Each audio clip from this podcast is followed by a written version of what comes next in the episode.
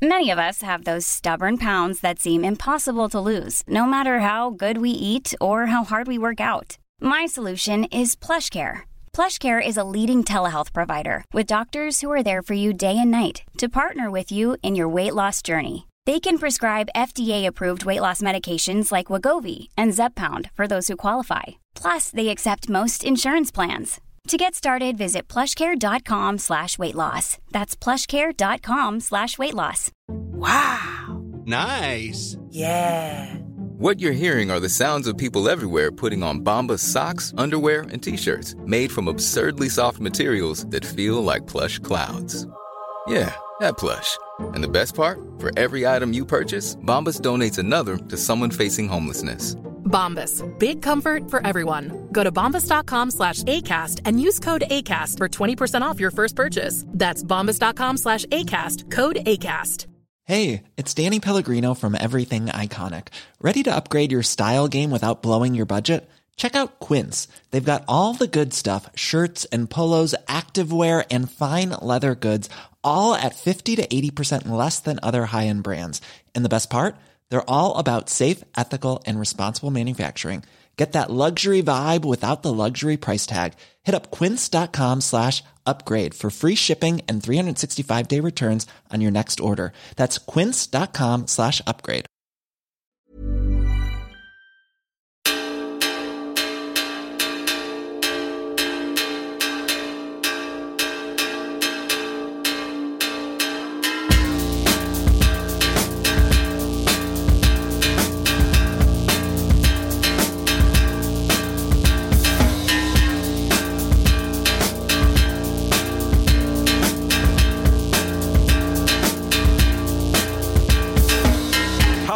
Name is Dave Hanratty, and there will be no encore. Welcome to episode 349 of the No Encore Music Podcast. Uh, rainy day. Craig Fitzpatrick's here. What up, man? Happy Thanksgiving. I don't know why people keep saying this to me. I'm not American. I know I sound American, but I'm not American. You give off American vibes. I think It's I do, your yeah. commitment to freedom and, you know, striving, Yeah. pursuing happiness. libertarianism. Yeah. Well, we tried to pursue happiness this week, Craig. This is a music podcast, no encore. Let's just get right to it, shall we? Um, we got some bad news, don't we? we got a lot of bad news, actually. Tons of It's it. a yeah. terrible day. I don't even know if I don't even know if I want to play the Sting because the Sting is jovial. Should we ah. play? Let's not play the Sting. Let's play the Sting one last time. It could be the last time ever.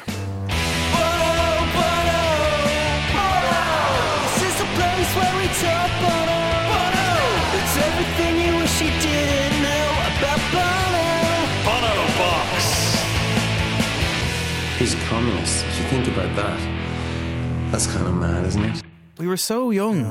We were I feel kind of foolish, to be honest, recording that now, Dave. we were so naive. Like you can hear our sanguine voices there, not not knowing what was to come. Two Yeah. weeks later, Pure optimism there, just like the world ahead of us, potentially a date with the man himself ahead of us in the intimate environs of the Olympia Theatre. three Olympia Theatre. Too intimate for us, apparently. It was, yeah, but not for everyone. Um, Bono performed at the Three Olympia last Monday, and we didn't go because we couldn't go. Yeah, Didn't happen.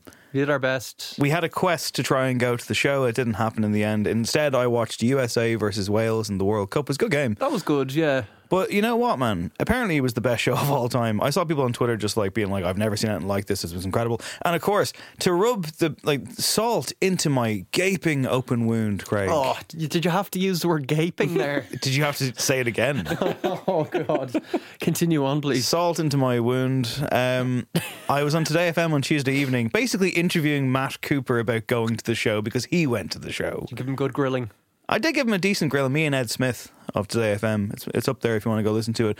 The first half of the show, the music section, was literally he literally goes, "Do you want to interview me about lads?" And I was like, "Yeah, why not?"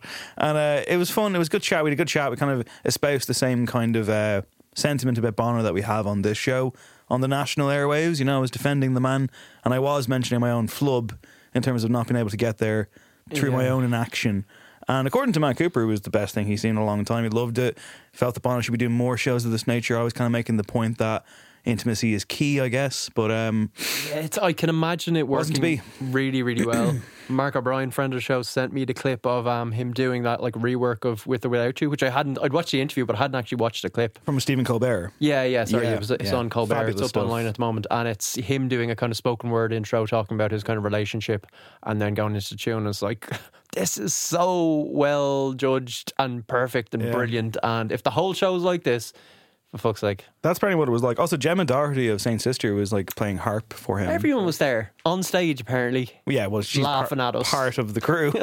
I don't care, Dave. I'm So upset. the point is, the Bono box that I know listeners have been salivating over for the last fortnight or so is now firmly shut until 2023, yeah, at the very least. Can I interject for Sure. a moment? Yeah. Uh, before we close the Bono oh, box. that's right. I have so in the absence of Sorry, this is Sonic Architect Adam. Everybody. Yes, hello everybody. Um, so in the absence of us being able to attend the concert, I said I'm going to throw caution to the wind. you brought Bono to us. Is that the door? Happy Christmas, everyone! Uh, I bought the audiobook, right? Amazing. And I've been listening to the audiobook and it's incredible. But Bono's prose is sometimes is very incredible, but sometimes quite questionable. And I cut a clip. So I'd just like to, before we close the Bono box, That's fair. show you what we're doing. Give him the last word. Exactly. It's not an exaggeration to say you two began to write our own songs because we couldn't play other people's. Baby steps for a baby band. It was almost as messy, but for me, this was like being born. Punk rock slapped me on my naked arse, and I just started wailing, almost in tune. And you thought me saying the word gaping was going to be the most uh, outrageously visceral comment of the day. Sorry, am, I crazy, by the way, or does he sound like friend of the show, Delorentos' man, Kieran McGuinness? I think he. I Similar dulcet tones. Yeah, yeah. yeah, yeah. Charming a, vocal, a lovely voice, you know. a honeyed voice, honeyed Um, voice. That is a great clip. Just it sums up Bono, doesn't it? Just very charming to begin with, and then going too far and overdoing it. He loves a bit of like uh, that. There reminded me of that lyric. The you know, freedom has the sense like the top of a newborn baby's head, or whatever it was. The City of Blind Lights was it or something like that? So, I mean, fair enough, Adam. I think it was good of you to give us um, a taster of, of the man uh, as we say goodbye to him forever. It is purely that for the entirety of the audiobook. It's I'll get just to it. pure theatre. Yeah. I'll get to it with less vigor than I was going to before Monday because my heart hasn't recovered. And I should say as well, um, it's been very difficult a few days now. And I mean, talk about kicking a couple of lads when they're down, Craig. Pusha T has ruined Christmas. Fucking ass, yeah. It Yeah. will not be, as you said earlier on, it will not be a white Christmas. Brackets. I'm That's a talking reference about to cocaine. Pusha T, who was due to headline the Academy in December, has cancelled the show, or rather rescheduled. Postponed, to yeah, an yeah. Unknown date. Why, Craig? Um, because of production issues. What? Yeah. The, so the statement reads: "We, due to production issues, it's postponed as we want to bring you the best show possible. Hold on to your tickets for news of rescheduled dates ASAP." But wait a minute. Yes, As has been point, pointed out to me earlier on by friend of the show, Dave Higgins, no popcorn co-host, good friend Higgs. Mm-hmm. Pusha T's setup is generally him, a DJ, and the house lights. what kind of massive production are you hoping to pull off here? maybe he's investing in his own lights, and he's like, "Do you know what? I'm going to push the boat out. Mm. See if Santa brings me some lights for Christmas, and if he does, next side of the year, I'm all in." Uh, Um, Dahi had a good line about it. He said he can move bricks, but not flight cases. wow, bars from Dye. this tour has really kind of put him into gear. Uh, I'm very sad about this. Th- This gig seemed too good to be true. It like- just- yeah, it was like also it was so- of December. It was like cri- coming into Christmas week. It just would have been magical. It was sold out, and it was like Pusha T in the academy. Like, I mean, reach out and touch the guy. Not literally, don't do that to artists, of course, but like, What do you think is up here? I don't know. It doesn't. It, it's not. It's clearly not a production issue thing. No. Any chance the venue's going to change? Any chance that he's never coming back, and this was all a ruse? Why would he do us like this, Craig? I don't know. I don't know. I have Um, faith in push. The only thing left to say is yuck. Um, and finally, um, in slightly lighter uh, preamble news, um, I saw this clip on Twitter before I, before I got in here. I thought it was pretty amusing. So we've talked, of course, in recent weeks about Harry Styles on the show. Yes. Uh, his acting prowess, or lack thereof, you may say. Um, did you ever get around to Don't Worry, Darling? It is available on demand now for about 18 euro, Craig. No, I'll get on that though. That sounds like an absolute bargain. Yeah. Um, that, that a Black Friday deal is 18 quid. Maybe they'll knock a euro off it tomorrow. Who yeah, knows? yeah. yeah? Um, Um, no, I haven't watched it as yet. Uh, should I? it's not great. Um, No. So essentially, I I guess feel like I've seen that film a million times already. through osmosis. Yeah, Yeah. it's always. Um, I think it's always important to check in with people and get their opinions, especially skilled thespians, like for example Cillian Murphy. Yes, I'm a fan of Cillian Murphy. Are you? I am. Is he outside the studio? No, no him and Bono are not outside the studio. I do love Cillian Murphy. I think he's a, a fabulous actor, a devastatingly good-looking man. Oh my god, It's ridiculous. might be the most handsome man on the planet. to ever come out of Ireland, probably. Um, Yeah. Definitely in that list. Top five next week. So here's the thing, right? I saw this clip doing the rounds, and he was asked um, at something on some red carpet. Somebody asked him, Cillian Murphy, what do you think of Harry Styles' acting? And here is his answer. With Harry Styles, how did that go? And then, he, can he act? Is he good? He's a great kid. Uh, I, I've really enjoyed working with him. I've not actually done any acting scenes with him, but I, you know, I think you know there's a there's a there's a definite um, crossover between uh, music and film. I actually come from that world myself, and he's a really really lovely kid and uh, very charismatic, and we've had great fun. So I'm sure he'll, you know, Chris Nolan's not going to cast an actor unless he's a talented uh, person. So I'm sure he'll be amazing. Oh, the dodge. Have you ever heard a man tie himself more up in knots to not answer a question? That's incredible. Yeah. They did work together on a film before, of course, but First not. time I think I've heard a little American twang creep into his voice. Just when Maybe, he's yeah. Speaking generally there. He's taken after me. Can you name the film that they were both in, but didn't have scenes together? Um. Should have been given away there by the ending of his quote. Oh, what was the end of the quote? Christopher Nolan wouldn't hire an actor. Oh, sorry. Um. Yeah. Thingamajig that I haven't seen the war film. Um. what was it? Dunkirk. Dunkirk. Or Dunkirk, if you're Oh American. yeah, I was confusing it with a 1970. It's very good, actually. As far as Nolan joints go, I've only seen it the one time, but it was it was quite the cinema experience. I Yeah, it was really good. Yeah. And Harry Styles, who barely tremendous spoke at any not- dialogue in yeah, it, was very speaking. impressive. Yeah. Right, um, that about does it for the sad preamble. Sad for me, sad for Craig, sad for Harry Styles. But we'll press on as we always do. Start spreading the news. And before we start spreading the news like some kind of fertilizer machine, uh, let's have three little updates. First of all, it's patreon.com slash no encore if you'd like to help support this little independent show that could. Yes, It goes a long, up. long way, and we'd really appreciate it. And we greatly appreciate everyone who has. Patreon.com slash no encore for preview content, for bonus episodes, for playlists, and for our, our gratitude, basically. Yeah. Uh, Do a good deed today. do a good deed listener. today. Tell people about the show as well. That'd be good. Um, second of all, um, gotta you know, seeing as like we're gonna we're, we're gonna preview our top five now, so I guess we should get into the mood Oh. by. Oh, there it is. Bear with me. That's Two right. cans, hold on. Two cans. Craig I've has bottled it. Craig has a bottle. He's bottled it. Let me just get my key ring and my. All right, it's going to be a different sound. yeah, away from the mic as well. Oh, What- sorry, sorry. I'll get it, don't it worry. wasn't cracking, but go on. What a get it. pro. So, listen, um, before we get to our top five songs, uh, descriptor for this week, of course, real quick, uh, Craig, because you put it in the preamble for some reason. Um, have you been watching much of FIFA World Cup, which I which I guess actually does tie into the top five why we chose it? So, go on, take it away. Uh, I have been. I was almost immediately sucked in after I was like, "Do you know what? I am going to protest this Cup and not watch a single game. I've watched more football over the last two, three days than I think I ever have in my life. Um, except for when I was working, of course, because most of the games are on during work and I haven't been watching it during work. Uh, hello, everyone in work. Uh, we're currently missing Brazil, and I'm torn up about that. That's right. Yeah. Although uh, I will say it was nice because I'm, I also have a television right in front of me in my in my workplace. So having these games on all day is a is a feast, a riot of the senses. Um, I will say what a wonderful fairy tale story to see wholesome underdogs, lovely country, the kingdom of Saudi, Saudi Arabia, Arabia. take down Argentina. Shot, Yeah, a Argentina, who I got in a draw as well. You'll So be I'm fine. Just like, do you reckon will they get out of the they'll shake this off, or they could be the typical group stage crash out type people. Yeah. Anyway, look. yeah. In the interest of people who don't like sports, who do like music, we're not quite going back over the same territory that we did last week with Richard Chambers. Great episode. Um, but we did we were inspired by the by, by FIFA World Cup to uh, to do this top five. Yeah, we're, we're kind of going in the complete opposite direction, in fairness, because around here you can get a drink. We're going to be doing a top five about drinking, best and worst, Your own worst. We are drinking right now. Yeah, um, which you can't get up to really around the stadium, in the stadium, unless you're a VIP. Or you're drinking Bud Zero, everyone's favorite drink. Yeah. Course, watered down, non alcoholic Budweiser, the joys. No, do the top five songs about drinking because I, I, I put this in the Patreon and like you know obviously cognizant of the fact that there are I'm sure we have many listeners who don't drink For sure. for whatever reason and that's that's their business and of course you know no one's here to peer pressure anybody.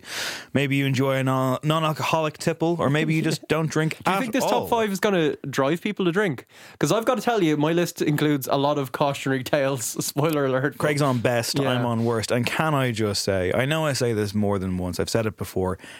I end of Inglourious Basterds, Brad Pitt looking at the camera. Craig, I think this might be my masterpiece.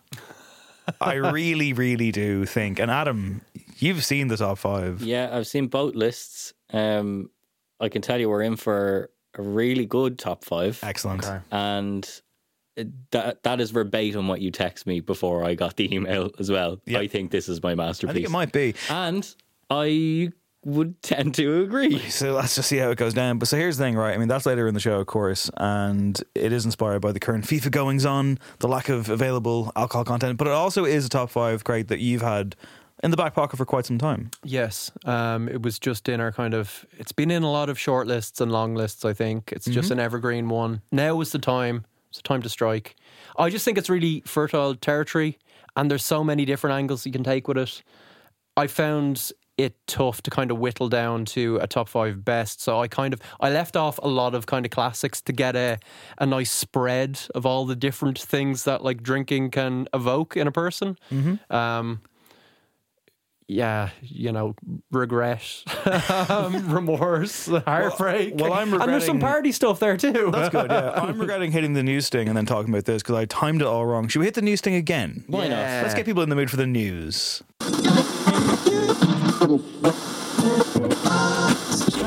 Start spreading the news. And here to spread the news like some kind of out of control combine harvester, it's Craig Fitzpatrick who put the news together this week. Thank you, Craig. You're more than welcome, Dave. And Dave, you're obviously still hanging on to your Twitter account at the moment. Is it touch and go for you? I'll never let go. I'm kind of the same. like the I'm end of enjoying Titanic. the hellscape. It's as funny as ever. Um, no, it's a horrible, but great. awful place. Yeah, yeah. it I don't even know why I'm still on it. Like, I But, barely. What am I going to do? Start looking at Instagram? That just like is that's even more depressing. You're not somehow. moving on to Mastodon, no? Um, no, that seems confused. I did download it, and then there was stuff about servers, and it seemed very like.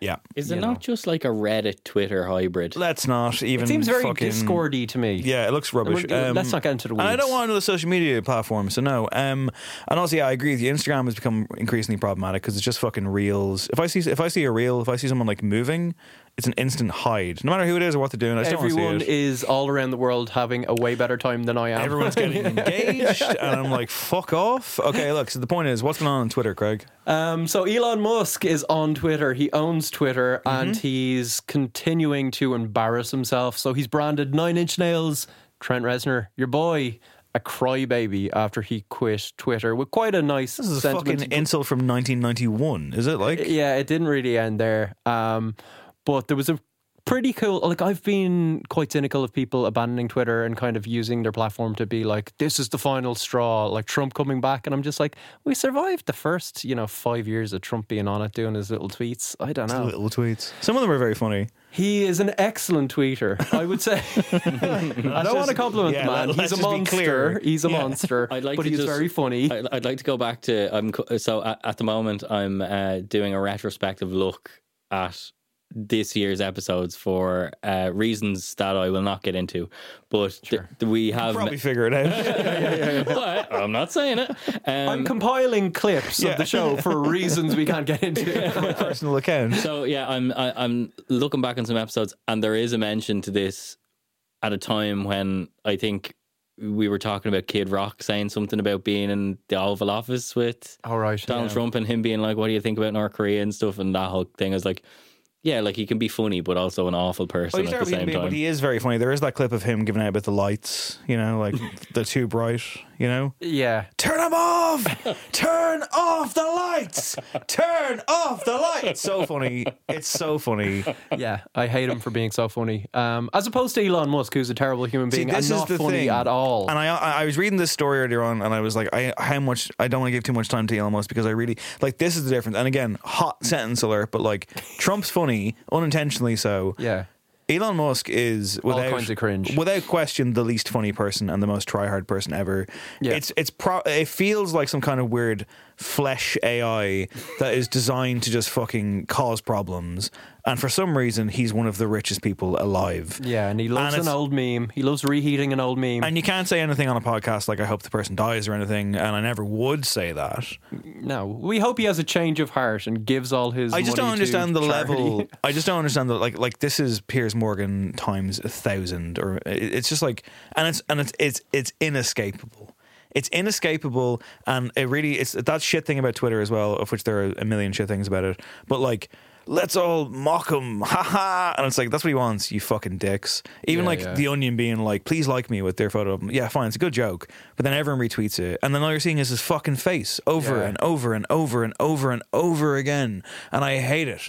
Let's focus on Trent Reznor. He's quit the platform, and Yeah. Musk didn't take it well, basically. Essentially, yeah. Trent says as he was leaving, we don't need the arrogance of the billionaire class to feel like they can just come in and solve everything, even without him involved. I just find that it has become such a toxic environment. For my mental health, I need to tune out. I don't feel good being there anymore. Um, so he's acted on his promise. He's left the He platform. wasn't the most prolific tweeter in the first place, anyway. Yeah. So what do you feel about that? Do you think it's a bit like I didn't even follow him. Like it doesn't matter. Like Trent is a, is a lot more like he doesn't really tweet that often, and it's mostly kind of.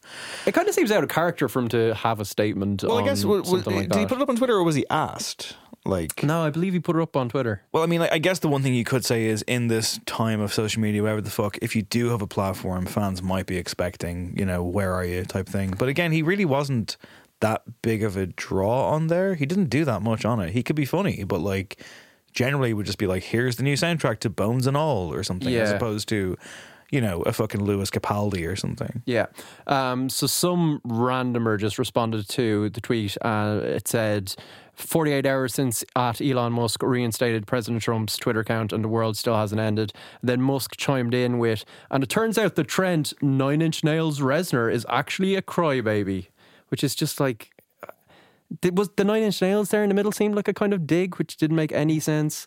Um, someone then jumped in, might have been a Dave Burner account saying, You're a stupid idiot. Trent yeah, yeah. Reznor is one of the best musicians ever. it's kind of your style, isn't it? It's It your is, tone yeah. of voice. That's what I do. Yeah. I like on After the Big Fish. Is it Yeah. at Cliff Booth by any chance? Cliff Booth, 1969. What a callback. Musk then responded, I like his music, to be honest, but maybe Etsy is more his style. What's that mean? Zing. What does that I don't mean? It's not understand. even- it's not even a gag. Like, I actually like the idea of Trent being on Etsy as well. Sure. DIY, you know, it's I kind of his I, spot. just, I hate this so much. I, I hate Twitter. I reckon he really likes his music as well.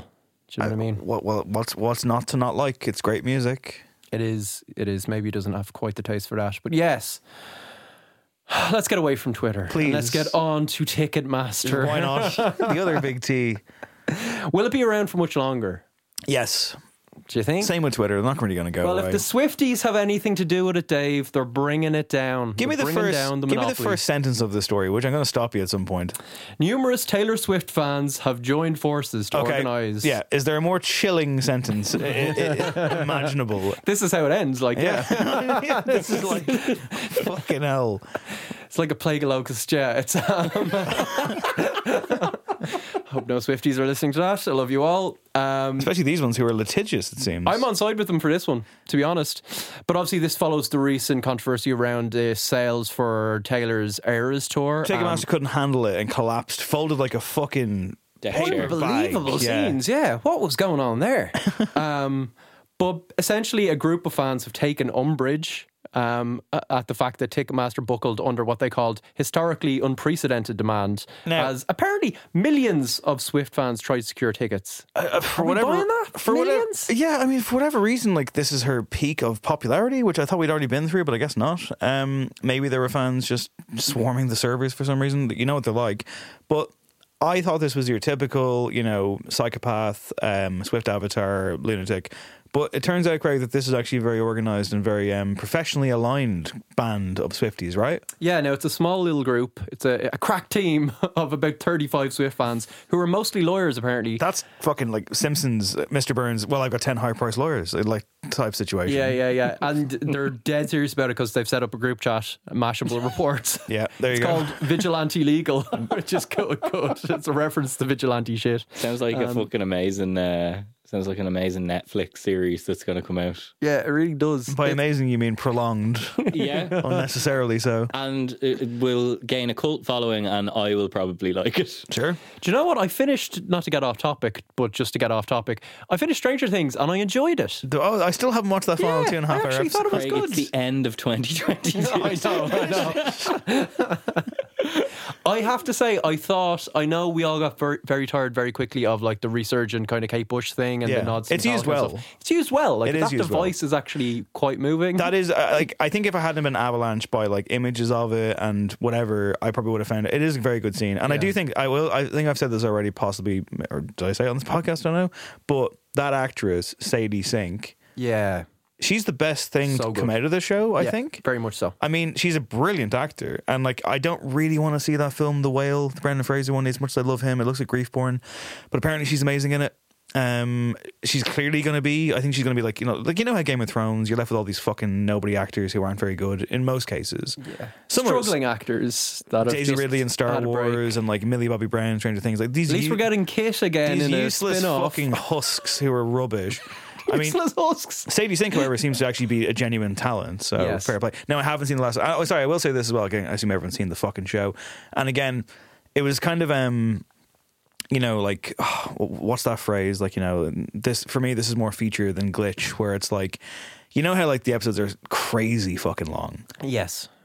I do think that it paid off. You've seen it, Adam, I assume. No, I haven't watched it. Okay, well, I still haven't seen the last episode, but I do think it paid off uh, very well when the villain is revealed and he gets a, I want to say, 15 minute monologue. Yeah, yeah, yeah. And I thought the actor sold the fuck out of it. I thought he was really good. I thought it was very fine if we're going to do this. I, I kind of yeah dug the indulgence by the That end. I was like, yeah, they yeah. they're not doing it for the sake of it. Like they actually have a story. No, that, here, you and know. like that, I, I thought that that was genuinely great, and I will. I keep it's it's been hanging over me forever, Craig, and I've watched so many films Yeah. that are even longer than two and a half hours. But I'm like, oh, did you watch the last episode in one sitting? That's my last question before we. Go. No, I broke it up Yeah. over two nights. Fair so enough. I think it's the way to do it. Probably is. Um, Irishman style. Yeah. so anyway, uh, Swifties. Swifty. So they set up the um the WhatsApp group. Uh, I don't know if it's WhatsApp, a group chat anyway. Vigilante Legal it was set up by Blake Barnett, who's this thirty-year-old hotshot lawyer. Um, What a name! He was outraged because he ended up forking out over 500 quid in fees for, I'm sorry, this is actually Blake being a female. That's right, Craig. for her group of friends. Apologise. yeah, I, my apologies to Blake Barnett. So what, what happened there, listener, was Craig assumed that a legal professional could only be a man. My own sister is in law school and she's going to be tremendous. Um, She's going to be tremendously annoyed at listening to this episode she discovers what, what a sexist her brother is. she knows what I'm like. This beer has gone to my head. I'm drunk with incorrigible. but Barnett's basically taking action. Um, calling all Swifty lawyers was the tweet. Let me know if you want to be added to uh, GC to ch- brainstorm if there's anything we can do to take action against Ticketmaster. Later post, she confirmed that they were reporting Ticketmaster to the FTC, that's the Federal Trade Commission in the US, and drafting a brief to hopefully use uh, to assist state and politicians in taking them down. It's being looked at for antitrust, isn't it? Yeah, violating antitrust laws. Uh, there was that monopoly merger between Live Nation and Ticketmaster back in 2010. And basically, it just means that you can't get away from the terrible ticket buying experience that I think we can all agree Ticketmaster is in general. Well, if the if the Swifties managed to actually do this and succeed where Pearl Jam could not in the nineties, if Taylor Swift that would that, that would be the most rock and roll thing of all time, wouldn't really it? Really would, yeah. I think they can do it. I think they can, because there's already um, an investigation announced into the whole There Live is. Nation Yeah. situation. So, the Live Nation I situation. don't need my Ticketmaster app now because Pusha T rescheduled his gig. Oh wait, I'm going to see Nation of Language. Never mind. Um, anyway, no gigs for the rest of the year. I come think. to come to Nation of Language. They're a really Okay, good. Band. where are they on? Whelan's. Okay. Uh, they're on Houseplants are playing. Whelan's. Oh. yeah, friend of the show. Houseplants, friend of the show. Friends. It's, it's a band. Uh, and now no Pusha T gig. So anyway, look, what's the next news story, Craig? Um, noted rapper turned rock star Machine Gun Kelly has responded to his critics, Dave. Again. Once again. it was the American Music Awards last week. Did you watch it, guys? No. No. Where does that rank in terms of our awards thing? It's not top five, Twelve. quite, is it? 12. Six. yeah. Right, right below the ones we care about. The Yeah, yeah. AMAs. He addressed his criticism when he won the award for favourite rock artist for the second year in a row. Who's he up against? Slim Pickens. I- Clearly not fucking Slim Pickens, nobody. That isn't a band. yeah, yeah. That was a dead actor, I believe.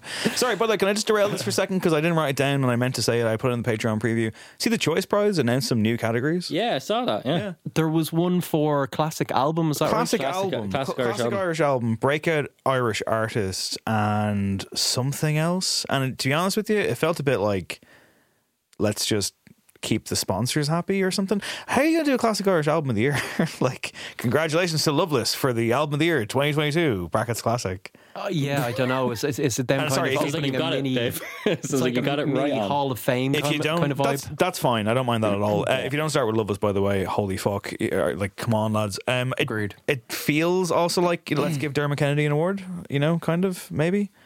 Possibly. And all, like Irish Artist of the Year is him because you know how successful he's been, and that's not a knock at the guy, but like he's probably not going to win Album of the Year, so it's like let's give him an award. He'll be there, or Is it like, going to be fan voted? Probably. It's Maybe. add on, that Ooh, I wonder what they're going to do. I know the song is fan voted. But also, like, I feel like people have been fucking crying out, being like, "Do a music video." Oh, Yeah. that's the one you should do. But Yeah, whatever. a Anyway, lot of back to great the stuff back to the being AMAs, used. please. Still no Producer of the Year award, Choice Prize. I hope you're There's listening. not a chance, Adam, that they're going to bring that in. Music Industry Professional of the Year. No, no, it's time for Irish artists. Break, breakout, breakout artist of the year is the other one. Yeah. and I can fucking promise you, Go on.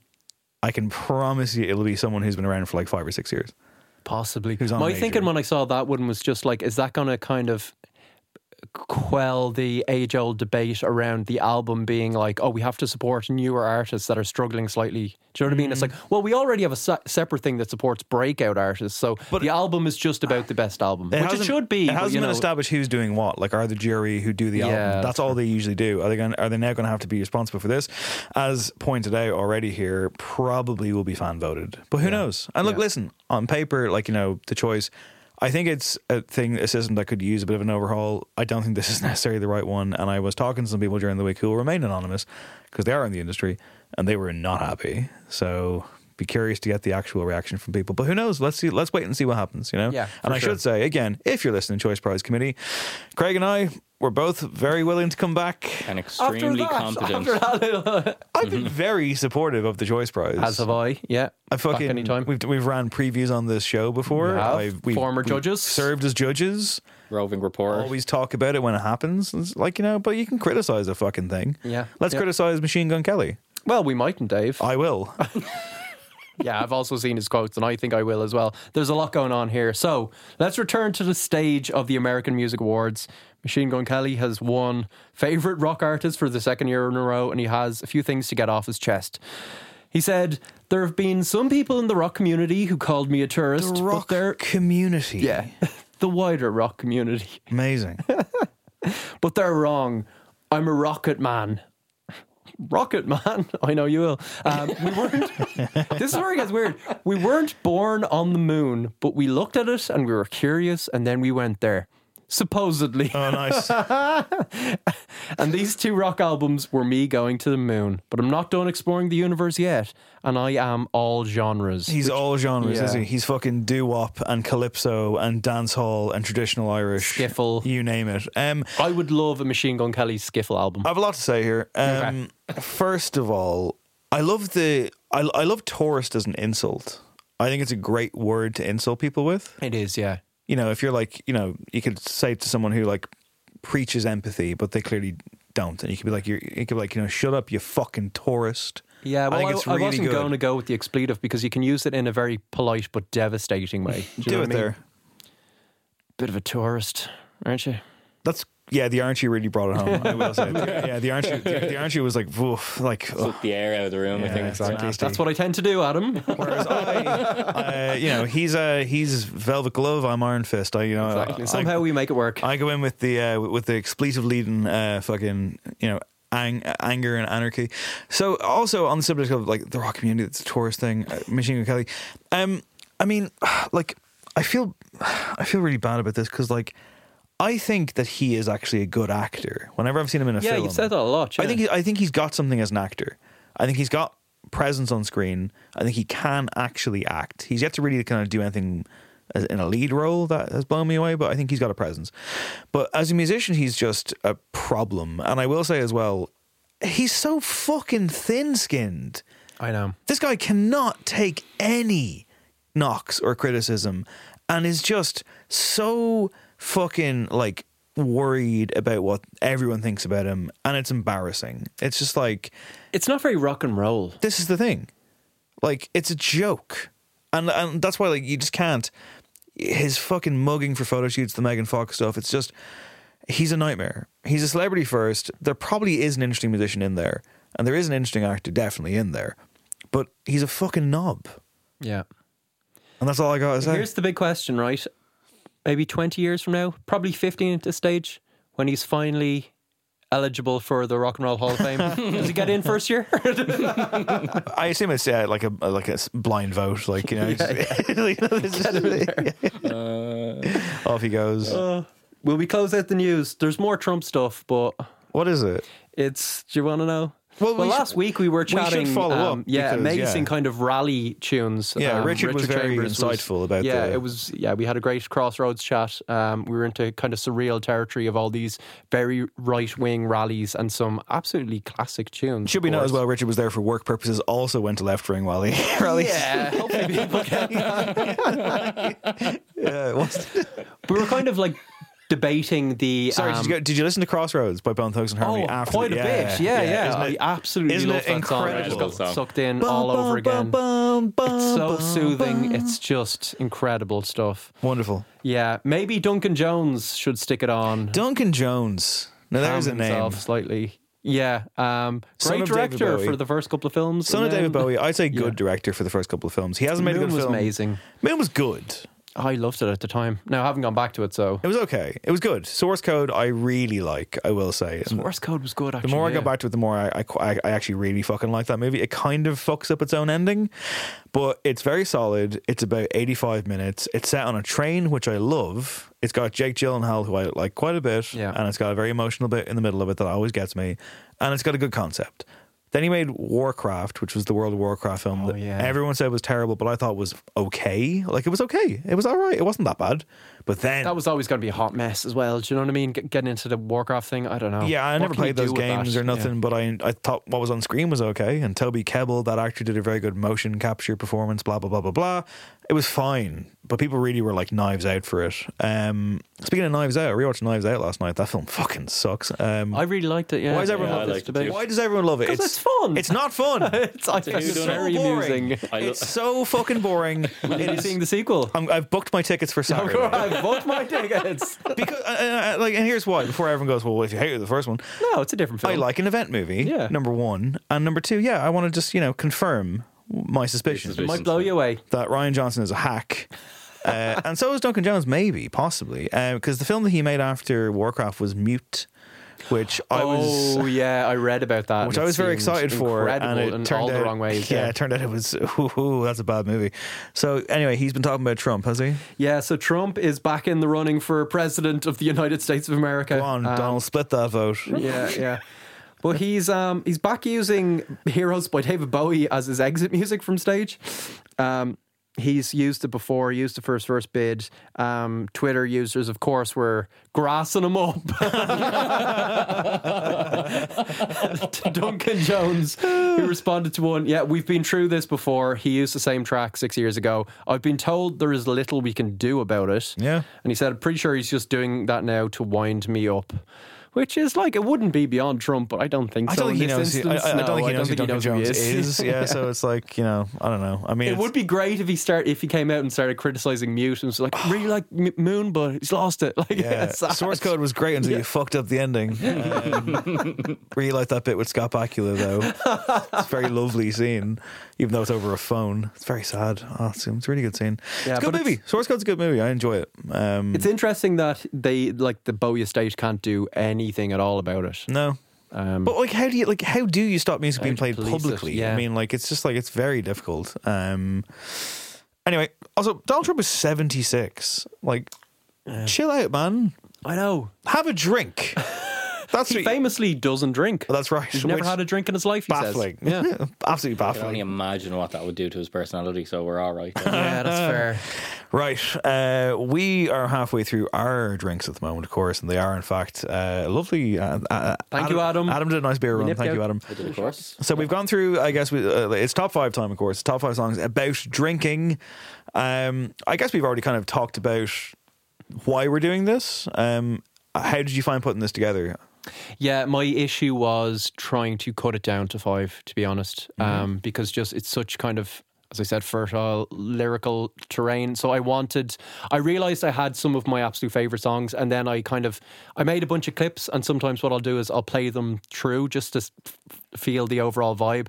And the overall vibe, Dave, was one of just, as I said earlier, regret, remorse, despondency. So I was like, I got to mix this up. And Craig's on take best, everybody. Yeah, I'm on the best songs about drinking. Um, but it's there's some palate cleansers in there now. Um, so I mixed it up. So your uh, your cup runneth over is, Exactly. what, is what I'm hearing Exactly. here. Um, well, so does mine. Um, oh, uh, a poison chalice, you could say. Oh. So here we go. Yeah, um, I've got a mood setter Okay. because I felt that this song, while obviously bad, um, was just too much fun to put in the top five.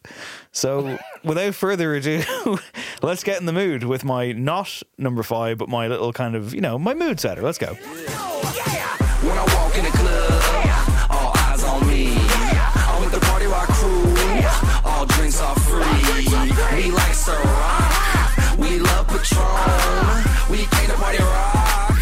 Everybody is on.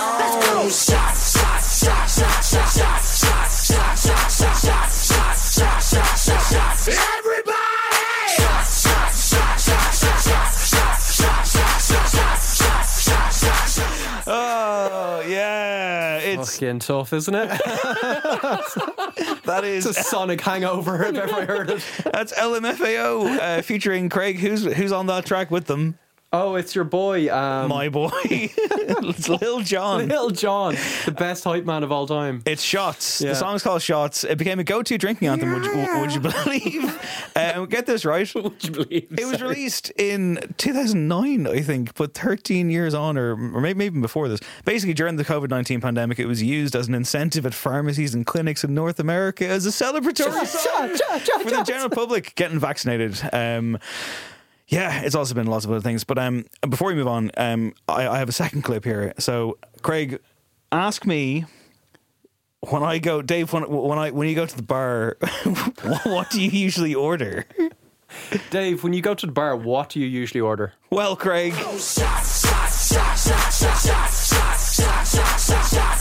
Oh, yeah, you're a fiend for the shots. It's a tequila, actually. I, I do enjoy tequila. Um, all right, listen, so I've set the mood. Uh, we're, we're giddy now and uh, I'm on worst, of course. Songs about drinking. Yeah. Um, I mean, I think all of mine are about alcohol, but of course, you know, other beverages are available. Always drink responsibly, of, course. Or don't not- drink at all. Yeah, it's entirely your call, and we respect you for it, no matter what you choose to do. But you know, moderation is always the key. So, uh, my number five worst songs about drinking. It had to start here, so let's let's go on a big jaunt. Okay. While we're still young. Yeah, we know, yeah, we understand what needs to be done.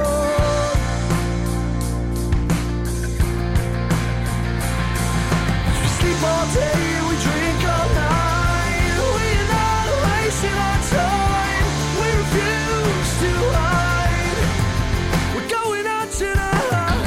That's right. It's nepotism baby Danny O'Reilly and his. Come on, Dave. He's a huge talent in his own right. It's the Coronas, and the song is San Diego song from I want to say 2006, 2009. It's one of them. Yeah. I'd say 2006 or 2007. It's around that time. I mean, I must say the Peak Coronas. J1 years. This is the um, whole fucking point kind of it, for right? me and them song- clearly, and yeah. I think it's from 2007. The album's from 2007. Heroes are ghosts. Um, so anyway, look, here's uh, Coronas, right? I mean, like maybe it's fish in a barrel, but it kind of had to be here. Um, Danny O'Reilly, right? Like I, mu- I will say, I've never interviewed him before, but he has a reputation of being a very nice guy. Yes, I've interviewed him, and he's a lovely, lovely chap. I understand that he is in fact a lovely, lovely chap. So I'm not out here to make a lovely, lovely chap feel bad. Yeah. But he made me feel bad with this song. And I've Plenty never understood the as well. Thing. They are popular. I've never quite got it. And this song is just like complete audio garbage. I mean, it's like going on a J1. What's a J1, Craig? Um, basically, you get a work permit to the States for your summer so you can work. And yeah. Did you ever right? did you ever do it? Yeah, yeah. I was in New York. Um, Was it like this?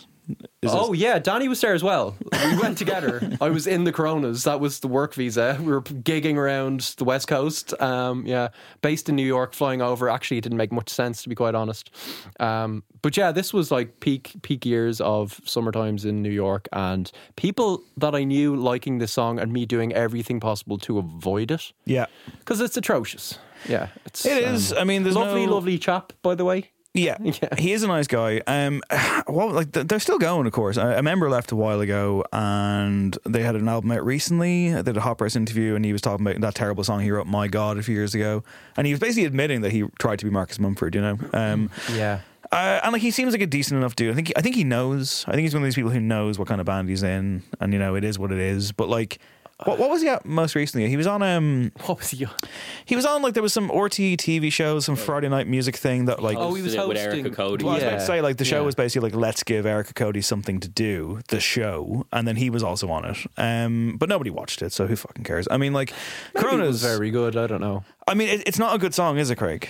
I had completely forgotten about the kind of um, Bon Jovi guitar solo as well. No, no, no, no, like, no, no, really- no. Um, It's not. I knew. I knew they were going to feature. I was wondering if they've another song. I'm not sure if it's called "The Fear," but I remember. It's in- my God. I just mentioned it. Oh, that Yeah. is my God. Yeah, because I remember when that came out. Us rolling our eyes at like I think in an interview he was talking With about Hot yeah, Press, yeah. yeah, it's a song about the fear. And, yeah. It's about a hangover. Um, so here's some YouTube quotes. These guys finished up their tour in the US not too long ago and absolutely killed it. they played at a house party full of American college kids who'd never even heard of them, but they played an amazing show. Everyone left screaming the lyrics to San Diego song. Can't wait to catch them at a larger venue in the UK. All right. How, Yeah. long, how long ago was that? Colin? 13, 13 years ago.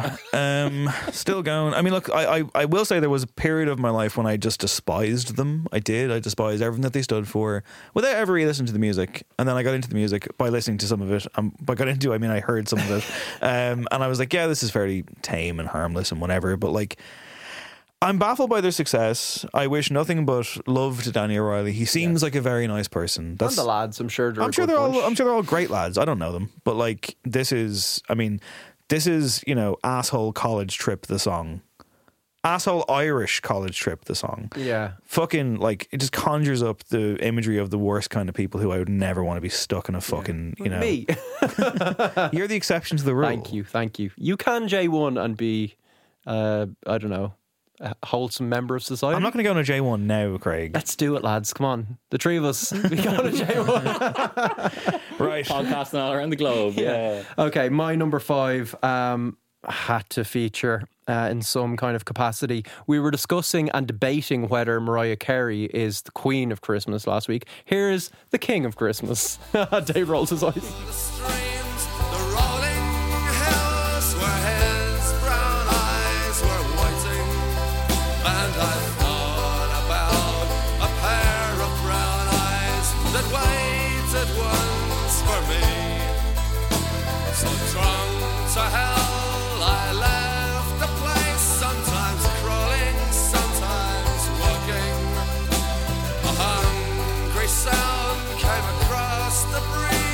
So I rolled my eyes because from that intro I thought it was Michael Bublé. King of Christmas. He's next. Um, yeah. Did you think it was going to be Fairy Tale? I thought it might be, and I should say at this point, I did not pick Fairy Tale New York by the Pogues in my worst songs about drinking because, as much as I really hate that song, I've talked about that enough already, and I'm not here to ruin anybody's good time. I know people love that song, Yeah, so sure. I let it go. So we're sticking with the Pogues. Um, it's a pair of brown eyes, which is my favorite Pogue song. And this I is a like- very good song. yeah, I love a lot of Pogue stuff. Um, this is from Rum Sodomy and the Lash, which is my favorite Pogues album, um, produced by Elvis Costello. Some cracking songs on it. It was like the moment he just stepped out of doing kind of the quite cliched folky stuff and just became a sublime songwriter. Um, it was a very brief window, I think. Really, like there was uh, there by the grace of God. Uh, the po- Poguetry and Motion EP is really good as well. It was probably like a five year window where he was writing just absolutely glorious stuff. And then we know how the following kind of decades have been since. And um, I did have that kind of twinge of like, I don't think we've picked the Pogues at all before, and to like immediately put them in drinking songs, it was like, oh, I'll ah. check that actually. I feel like they've featured maybe they somewhere. featured, yeah, maybe I've snuck them in somewhere, maybe a rainy night in Soho or something like that. but they that. wouldn't be regulars, yeah. I did have that thing of being like, I kind of do hate completely defining Shane MacGowan for his like drinking and the caricature of the man because he was a massive talent. We have not picked them before. You're right. Okay, so that's what I'm doing. I'm defining Shane MacGowan as you know. But I mean, like, far be it for me to put words in your mouth, but I feel like you're speaking to how incredible he is at underpinning all of the things that go with alcohol in terms of uh, uh, as a as a writing construct. I don't know. Yeah, for sure. I mean, and this song is completely um, reliant on that mechanism and the pain in it, and um, the kind of self-soothing, self-medicating aspect of alcohol is like hugely woven into this song. It's clearly about um, someone dealing with a lost love and then an older man dealing with like post traumatic stress disorder, having come back from a war, and they're both basically in the pits of despair. They both kind of hate each other by the end of the first verse, and by the end, they just realize that they're both alike and they've lost love and they regret everything. And yeah, he's just like there's something there's a real bite and an edge to his lyrics where it's there's a deep romance and empathy for people in it, but he's also acerbic and funny and brutal. And I think that just kind of drags him away and the band away from the maudlin, cliched, folky end of Irish music. It just becomes something else. It's kind of quite punk like. Well, I wanted to ask, you know, not necessarily just for me, but a universal question, I suppose, and maybe one that a lot of people from who aren't from Ireland might wonder. I mean, like, it's obviously very Irish. Like, Yeah. the Pogues are very Irish. You know, like the music is very Irish. Shane MacGowan's very Irish. How important is that to a song like this? Is it important at all, or do we romanticize the fuck out of that idea? I think this could only be set in a pub in Ireland. It's kind of it's like early house wisdom for sure. I I don't think it works if your man was in a like Pret a Manger. Do you know what I mean? I'm getting the ear um, worn off him about this kind of devastating experience. It is deeply Irish. It's kind of it's very repressed in a way that makes it all the more powerful. I think. Um, even just kind of the, some of the side pithy lines of just you know the wind was gently laughing. It's just like the world and the elements are like against you and mocking you, and you're just kind of struggling against the wind, and the drink is there to help you. Um, so yeah, I think it only it only comes from a place like Ireland, and that's what makes them unique. Um, he's a great, great writer, and I don't think we'll probably ever hear anything he's penned again because he's just surviving, which he's doing admirably. Um, I think he's kind of wheelchair bound now. He has been for the last couple of years, but it seems like he's on a bit of an even keel. He's just getting by and. Yeah, I mean, at this stage, he's outlived a lot of people that used to say Shane MacGowan has six months to live. Um, so I don't know. But he is, I do believe he is a national treasure. I think he's a huge talent. I think he's a poet. And that's how we should think of him. Yeah, I'd agree with all that. I think it's an incredible song. For all the problems I have with Fairy Tale New York, like this is the antithesis of that for me. I think it's I think it's an incredible song. Now, uh, how to follow that on the worst songs about drinking? is it possible? Well, I give you Exeter's answer to Shane MacGowan.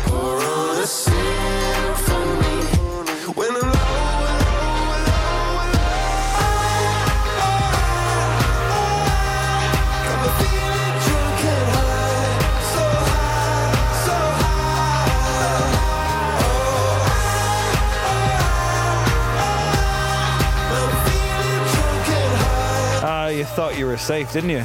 You forgot about Coldplay and you forgot about Those Hellraisers. you forgot about Hymn for the Weekend. A single off A Head Full of Dreams, a horrendous album from 2016, I want to say. I Beautiful Drown Sound. Awful stuff.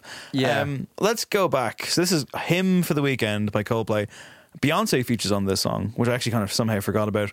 Um, let's talk about the backstory for a second. Here's a Guardian piece from 2016, which says, and I quote, a preview of Chris Martin's upcoming interview in Rolling Stone reveals that the Coldplay singer once presented a song called Hook Up to Beyonce and her producer Stargate, only to have it politely refused. Oh. Beyonce turned it down. Chris Martin said, in the sweetest possible way, she told me I really like you, but this is awful.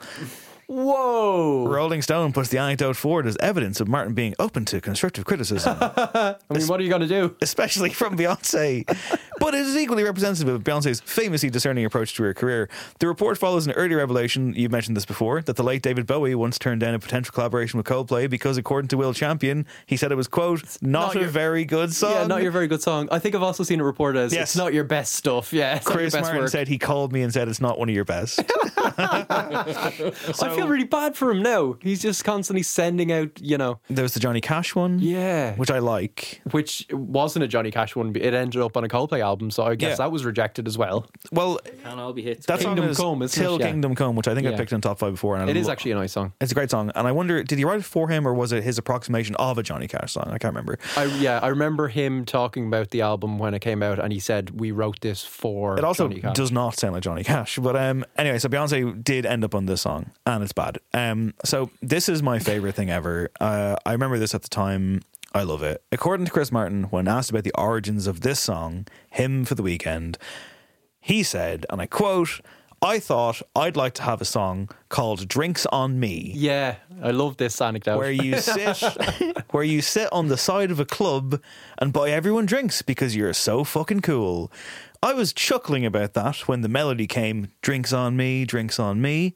Then the rest of the song came out. I presented it to the rest of the band and they said, "We love this song, but there's no way you can sing drinks on me." So that changed into drink from me and the idea of having an angelic person in your life. Ruined it. Who I guess is Beyonce. Um, Can I jump in here? oh, just please, for a yeah, minute? please, yeah. They did not say they loved that. Well, again, I This claim, is I knowing claim where, false. This is knowing where your bread is buttered, isn't it? We love it, Chris. Can we stay in Chris this band? Martin does seem Yes, very Chris, whatever polite you and, say, and Chris. lovely again, lovely. But Yeah. you reckon he is a bit of a dictator when it comes to the rest of the band? I think he probably is. He's in a, kind maybe in a passive aggressive kind of way. He's got kind of like a grand vision, doesn't he? Like, He has to be. Wasn't there? Was there a ambitious dude, documentary about them, or am I? There was, losing my watched mind. it. It was about this album. I think it was. I think it was like a head full of dreams. Um, there may have been another one since. I've never. I, they're not very interesting as people. I don't think. No. Um, but they have. You know, I do. They're not quite in the YouTube bracket of like here are ten classic songs. But I do like a good few Coldplay songs. This is not one of them because it's very bad. I What never gave it away? I never understood why he couldn't sing "Drinks on Me." Like, Um, he sang worse. he sang much worse before and drink, after. um, drink from me is just disgusting. But even like the lead single off this, yeah. the lead single off this album was um, Sky Full of Stars, right? No. that was the next album. "Adventure of a Lifetime." I think it's called. oh, is it? with the video. Do you remember the video with the He's ape like in it? he's like animated monkeys or something. Yeah. and that in, the first line is "Turn your magic on." So hang on, That You- was the you can't moment say they drinks on gave me, but up. you can say "Turn your magic on." Yeah, yeah. That was the moment they gave up and they're just like, we're just going to write hits and Yeah. be a pop act and just try and s- stay as commercially successful as possible. Well, there's only one more album scheduled before they eventually break up. I still haven't seen them live. I do want to. Yeah, I believe it's a great spectacle. Yeah. I saw them in the Phoenix Park. I was reviewing it and it was not good. I didn't enjoy Oh, it. wow. No, I didn't think it was the setting necessarily for it. Was this before all the confetti cannons and paint and all the good They stuff? They were just bringing in the cannons. There was confetti. I remember brushing confetti off. There's always confetti. yeah. They're the Gavin James of English rock music. Okay, who have you got for number four and the best, Craig? Okay, um, another cautionary tale, I guess. But this is a bop. So cheer up, everyone. Now open your mind up and listen to me, Kendrick. I'm in your conscience. If you do not hear me, then you will be history, Kendrick. I know that you're nauseous right now, and I'm hoping to lead you to victory, Kendrick. If I take another one down, I'ma drown in some poison, abuse on my limit. I think that I'm feeling the vibe. I see the love in her eyes. I see the feeling of freedom is granted as soon as the damage of vodka arrived. This how you capitalize. This is parental advice, and apparently I'm over influenced by what you are doing. I thought I was doing the most, and someone said to me, Nigga, why you babysitting? Only two or three shots. I'ma show you how to turn it up a notch. First you get a swimming pool. Have to feature him. It's Kendrick Lamar. It's swimming pools. As Adam walks back into the studio with beers. Um, as that clip was playing and we were really reveling in it, um, he got up and he went for more beers. And that's kind of the magic of this song, right? Turn your magic on. yeah.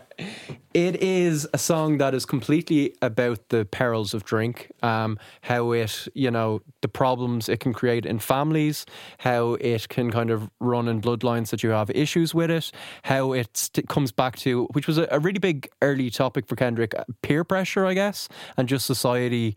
Um, shoving you in a certain direction that is not good for your mind, body, or soul. Um, it's outrageous in the way it uh, kind of portrays drink to such a car- cartoonish extent that it should feel sickening. And yet, there's kind of at the same time, because of the beat, because of the delivery, big like fuck it energy and you're like Do you know what quite fancy a shot you know tonight's a bit of a write-off yeah I'll just like dive into the void or something Worry like there's tomorrow. a weird darkness to it Welcome Oblivion. yeah and it was his first big hit I guess right Definitely the first song of his I ever heard. really okay yeah yeah, Probably was roundabout there for me as well. Actually, now I think about it, Good Kid, Mad City. Um, yeah, it was a big commercial success, and it's interesting to me that he like you think of this being a, a executive produced Dre album. He is like the new leading light of hip hop, and his breakthrough song is this very complex track that deals with kind of morality, um, people's kind of well being, and has it kind of showcases Kendrick's um, multiple voices and perspectives. He doesn't feel singular. There's nothing really deeply hedonistic about it. And then you go, okay, that's the way he's announced. Do you remember when like 50 Cent was announced in the club and it was just like, it's your birthday, let's get fucked up. And there's like no other layers to it, despite it being an amazing song. This is just like really hidden depths. Um, he's an interesting one as well because he's like famously teetotal, or is he? Like he will, like the last album, he kind of evokes drinking to cope, and in this song, he talks about his grandfather having issues with it as well. Um, there's that track "You" as well, where he basically is kind of rapping as if he's drunk. So he he clearly has his own relationship with alcohol. It's a complex one, and he just nails it. He just nails the knottiness of what it is, and yeah, it's somehow also a jam. Yeah, it's amazing. Yeah. Um, Craig gave me this slight, like, apologetic hat to when, when, when it started playing. And I, in my head, I was like, what, what are you apologizing Yeah, for? yeah, yeah. like, this is incredible. And, like, even hearing them there on, on Adam's big speakers, Oh, the production. it sounds stunning. The production itself is like such an amazing, yeah, like it's a triumph in what it like brings across in terms of the subject matter of the song as well. Yeah, It's those like kind of watery super synths. hypnotic. Yeah, T minus was on production for that. It's just yeah, brilliant. Yeah, I've I've nothing to add. Uh, he's a genius. So next up for me, right? Um, Craig, I picked this Ah, song. sorry, I was just you caught me mid sip. sorry, Kendrick. I picked this song just for you. Oh, so back on the worst songs about drinking. Any ideas? I've no idea. So All right, go. Let's go.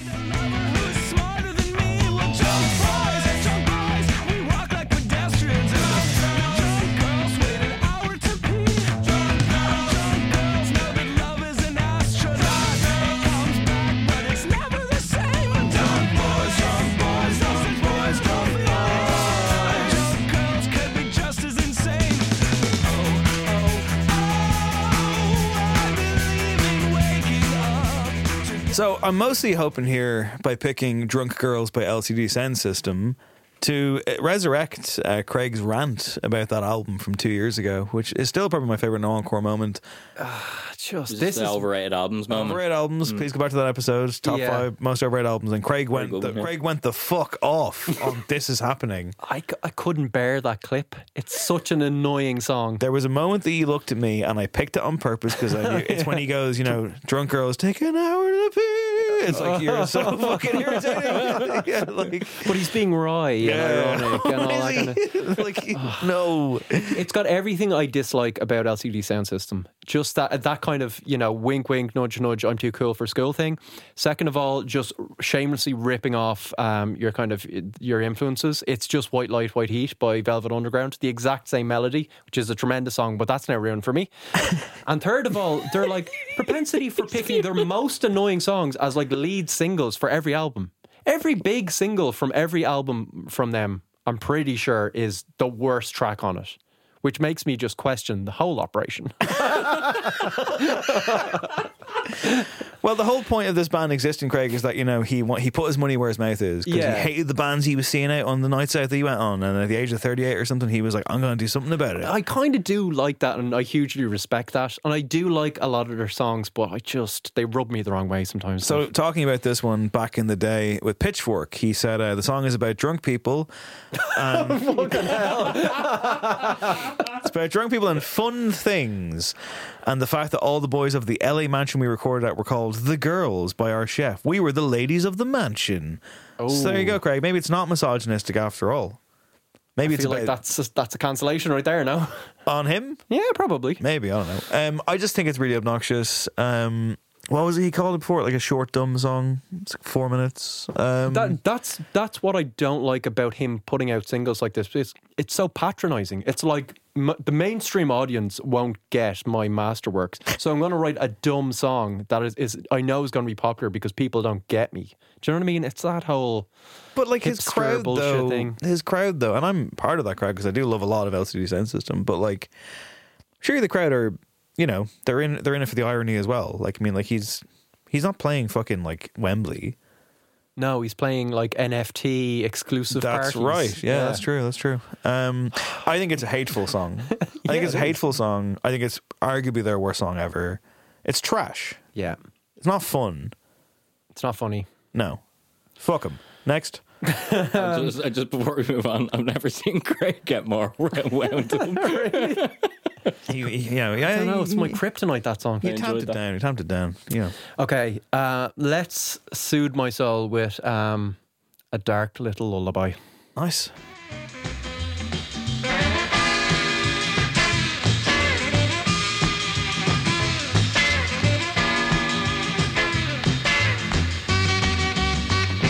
Tequila.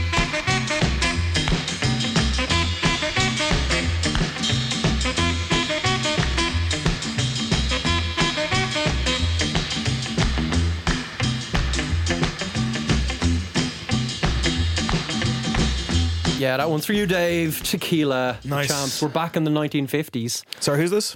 Uh, the Champs. The Champs. Yeah, which you don't need to remember the Champs really. Um, when this was recorded, the Champs didn't exist. Um, the players were just having an old jam. They were trying to write a hit.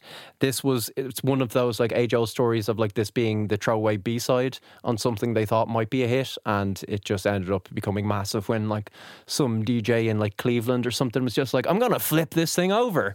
What what do we have here?" And people are just like, "Can you play that Tequila song again?" Um, and yeah, it instantly just kind of got massive. It was a struggle. Uh, there was no shortage, as I was saying earlier, of songs that like really mine the depths of um, the human spirit and the dark places you can go with drink. But songs that are genuinely good, that evoke the good times of drinking, kind of felt few and far between. Like all the really good kind of debauched songs were actually more about like drinking and drugging, Dave, um, and hedonism and abandon and pure like let's have a beer and a great time. They probably deserve to be on your worst list. This was the one that I kept coming back to, where it's like it actually evokes like the the innocent glee of like that first shot, where you're just like, this is we're putting down a marker. Like there's no worries from this point on for the rest of the night. It's just fun times, um, and I think it just works in that kind of way. So yeah, the champs were this slapdash act that was thrown together in 1957. Um, Dave Burgess, this rockabilly singer songwriter from California, who often recorded under under the name of Dave Dupree, um, he he didn't have any hits. Um, he was looking to kind of record one with Challenge Records. An, a recording session was organised with this kind of motley crew, not the motley crew, but uh, Cliff That Hills have on been bass. that would have been out of control. Yeah. And the Flores trio, which was Danny Flores on sax and piano, Gene Alden on drums, and lead guitarist Buddy Bruce. I just love all the names. Yeah, all the great names, didn't they back yeah, then? yeah, they got together. Uh, I don't think they'd ever kind of worked together before. Um, they recorded this Burgess song called "Train to Nowhere" um, and a few other songs, "Night Beat" and "All Night Rock." This was the last song they recorded, and it was just a jam around. Um, it's kind of based on a Mambo song. And the riff had come to like Danny Flores like months before, and he just got completely hung up on it because it's tremendous. It ended up, as I said, on a B side. It was flipped over. It reached number one on the Billboard charts. And that was kind of it for them. Um, they also did that like very 1950s thing of just going, okay, we're going to do like sequels to this song. So another song arrived called Too Much Tequila. um, and they had a bit of a hit with that. I think it reached 19, or let's see, 19, about 19th on the Hot 100. And then decades later, okay, so the band fell apart about like 1965 with little to no success. And in 2020, Dave Burgess, who is now uh, 87 years young, resurrected the champs and recorded 12 new tracks for an LP entitled Tequila Party. You've got all these octogenarians just rolling out songs about tequila.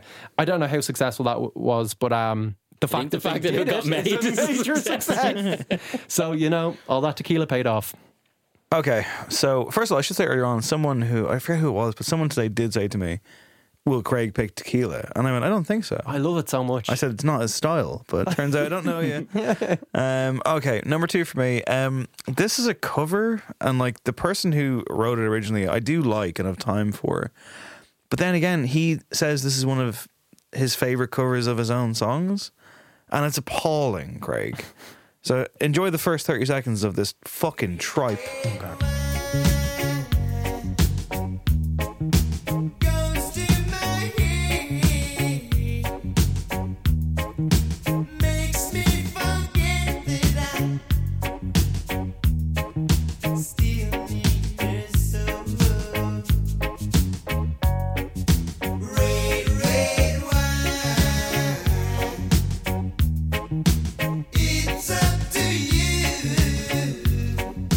You could actually feel the air being sucked out of the room when that came on. It wasn't even joyous. LMFAO, we were far, Yeah, yeah. we're far removed. This is UB40. It's red, red wine. uh, cod reggae bullshit. Yeah. 1983 went to number one in the UK. That wasn't that wasn't good enough for them, so they re-recorded it in 1988. Went to number one in America. In America, Craig. Um, fucking hell! Neil Diamond song, right? It's a Neil Diamond Yeah. song. They apparently didn't know that. They thought it was by somebody else. And then when they saw like in the credits N Diamond, they thought it was someone else. They were like, that was a Jamaican artist possibly. Um, yeah, it's just I don't really know what I can say about this apart from I hate it. And I, I think it's awful. I hate the fucking insistence of it. I hate the beat. I hate the vocals. I hate that it reminds me of listening to radio when I was a kid. And yeah, it was it's very classic hits. say that, very yeah. classic hits, isn't it? It was like, always yeah. on. In the 90s, it was always on. I was like, what the fuck? You can't get away from this thing. Yeah. I don't know much about UB40, but I never. Who would want to? The kind of 1980s UK reggae, like commercial reggae scene. These guys, and to a lesser extent, yeah, the police. Oh, can we just not? leave it out? Just like t- t- t- Also, no taste. you know what? You know what else I don't like? I don't like red wine. Um, Oh, I yeah, know red, you red one can do one. I know Craig, Craig, Craig likes a I glass of actually red. don't. I haven't had a glass of red. I would say In in, 11 many years. a year 11 because I, I do like it. I, I do like it, but it gives me heartburn. There's an outstanding photograph of Craig from back in the day where he's sitting in his uh, his house on a Sunday evening, Yeah, with a legs glass- crossed. legs crossed in his mustard yellow pants, Glass of red. glass of red, reading the Sunday Independent Life magazine. magazine, and it was like, who is this man?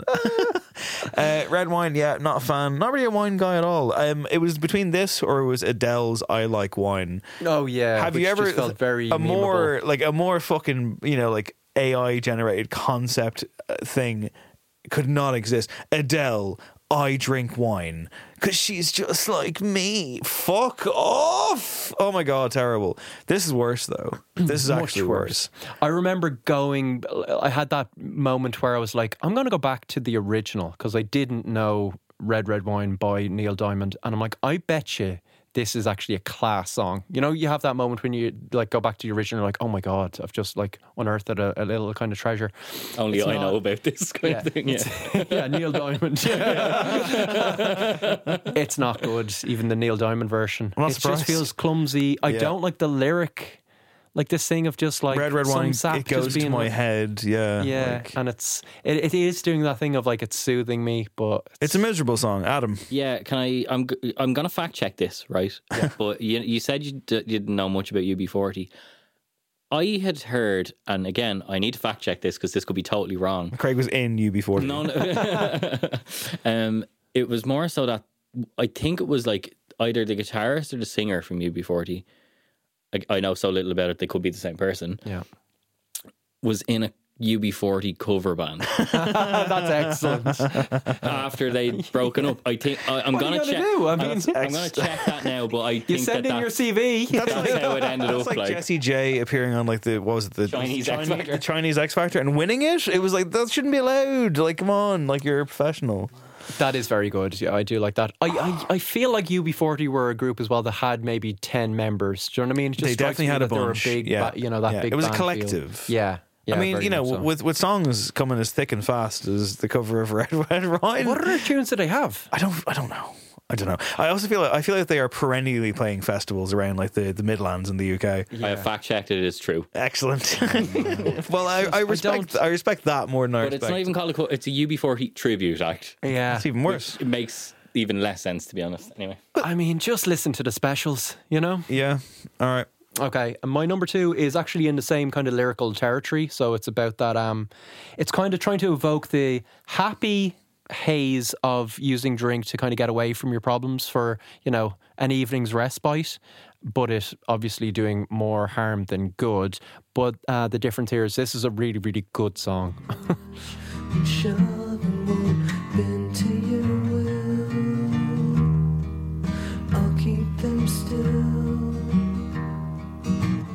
Drink up, baby. Look at the stars. I'll kiss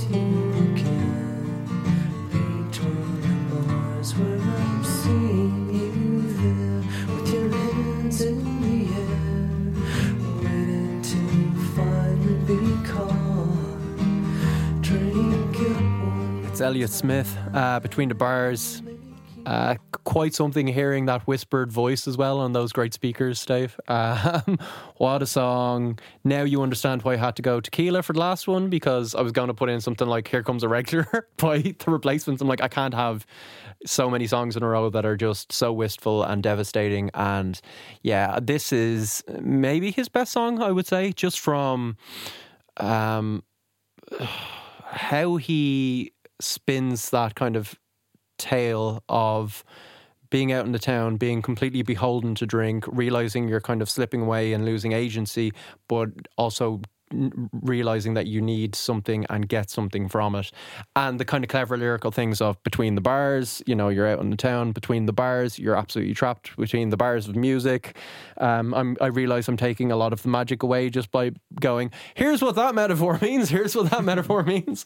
Um, but yeah, he was a master. Uh, this is off Either Or, which is my favorite Elliott Smith album, which is not a brave choice, I know, but he wrote this and Say Yes in one sitting whilst he was watching Xena Warrior Princess. what the fuck? That says everything about the man. It's incredible. dance, yeah. No, it's gorgeous. It's it's absolutely beautiful. It's kind of its own genre. Um, Yeah. I rewatched it recently. This isn't the song at the end of Good Will Hunting, right? It's in Good Will Hunting. But is, Um, is it is the it one at on the end? I Is it haven't seen it in years. I'll check that. I fucking watched it on a plane recently. I've seen it a bunch of times. It's this or it's another big one of his. My brain is absolutely blanking, and Adam will check now. Yeah, but like Miss Misery was obviously the one that um, Is Miss Misery. At the end credits. Yeah, that, that's the end credits. okay, yeah. but this is in Good Will Hunting. I'm not going Oh, insane. it is. I? It 100% is. I think he's got three songs in it. I can't That remember. sounds right. third. Um, that yeah. song as well opens with like "I'll fake it through Today" with a with some help from Johnnie Walker Red. So yeah, Yeah. a recurring theme from. Uh, a gorgeous artist, uh, steeped obviously in tragedy, and of course that elevates the music to a a, a, a, a melancholic apex. Also, Madonna's favorite ever song apparently. This is Yeah, she was on Twitter doing a cover of it like over lockdown, and she's like, "This is my favorite thing." So yeah, great, At great least, she, taste. at least she did some good things during lockdown. Um, Mike Dean during lockdown.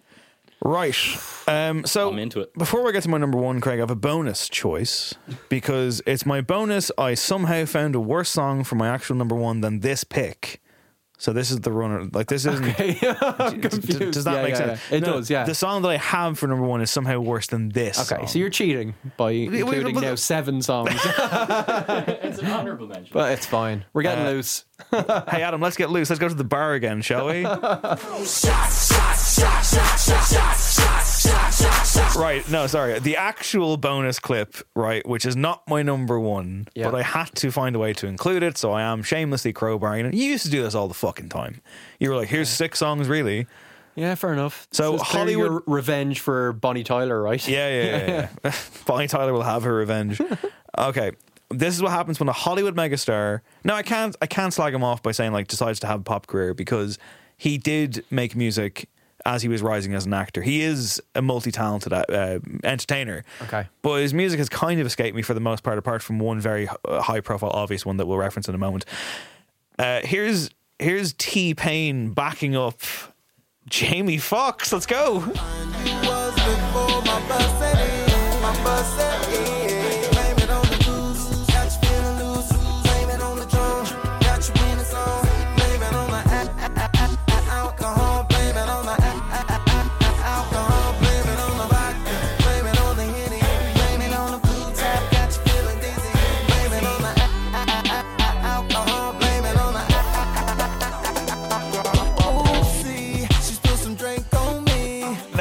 Now known she tipsy. It's uh that's Jamie Foxx featured T Pain. The song is Blame It, brackets on the alcohol, Yeah. close brackets. It's from his third studio album, Intuition, released in 2008. Uh, didn't have the intuition to hold back on putting this out. Hey, No? well, he's he's released five albums total.